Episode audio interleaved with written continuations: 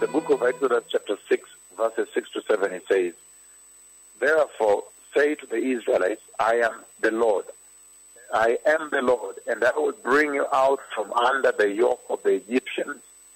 I'll free you from being slaves to them, and I will redeem you with an outstretched arm and with mighty acts of judgment. Verse 7 says, I'll take you as my own people, and I will be your God. Then you will know that I am the Lord your God who brought you out of under the yoke of the Egyptians. This is the scripture that God wrote me in a dream about a meter and a half when I was seated a meter and a half like this in front of me, and then he wrote this scripture. Now I want to share a little bit, blessed people. I know that there is a big visitation on on the face of the earth. Uh, if you tune in, if you are able to log into Jesus is Lord Radio.info, you can see the visitation that is displayed there. The visitation, the one that was used yesterday for the big message that was given. This was a message not to the worshippers, not to the worship leaders. This was a message to the entire National Council of Bishops, to the pastors and the overseers that were here, including the worshippers. And uh, in that message, you see that that is what was used, what is on display right now uh, on Jesus is Lord Radio.info, uh, the second banner, the lower banner, the visitation of the cloud of God settling on He that speaks with you. These two prophets repeatedly all the time.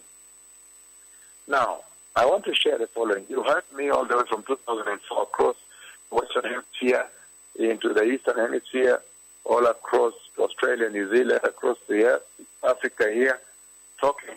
And the Lord, at the time of this calling, brings me into his throne room. And then the two seraphim, they carry the ark of the covenant of the Lord and bring it and place it right in front of me. And when they place the ark in front of me and lightning strikes the ark of the covenant of the Lord three times, very hard, very dreadfully, very hard. And I've been talking about that repeatedly, the authority the power over sin, you know, and uh, this mighty anointing for the coming of the Messiah. I've been talking about the symbolism of three strikes of lightning, the judgment of God, the authority of God, the power of God against sin, with which He sent these two messengers. But now it's becoming more clearer that those throne room events, the reason the Lord presented the Ark of the Covenant severally, not once, severally to He that speaks with you, is those visitations that have been compiled together now on that website when the cloud comes and settles on them. So he's talking about you will be the living ark of the covenant down there, the beholder of the ark of the covenant of the Lord. And whenever I descend to visit my people, to visit you, to empower you, to identify you, to enable you on this mission, then I will always settle on you. That is what you see happening in all the meetings we go to, even Lima, Peru. And so this is a very powerful time when the ark of the Lord is moving all across the surface of the earth, preparing the church in accordance with this scripture that he wrote for me.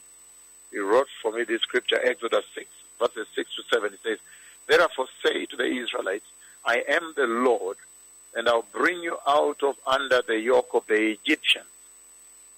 I'll free you from being slaves to them, and I'll redeem you with an outstretched arm and with mighty acts of judgment.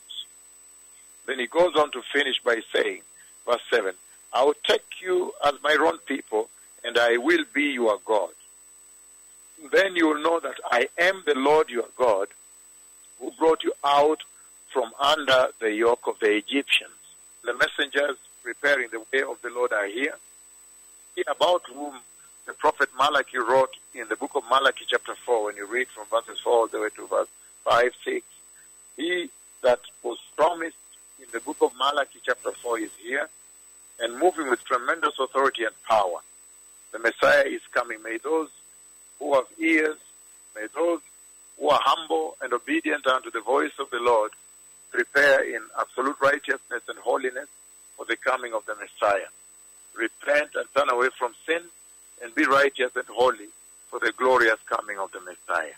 May the Lord bless you. to Darabah, to Lachem. Baruch Hashem. Toda.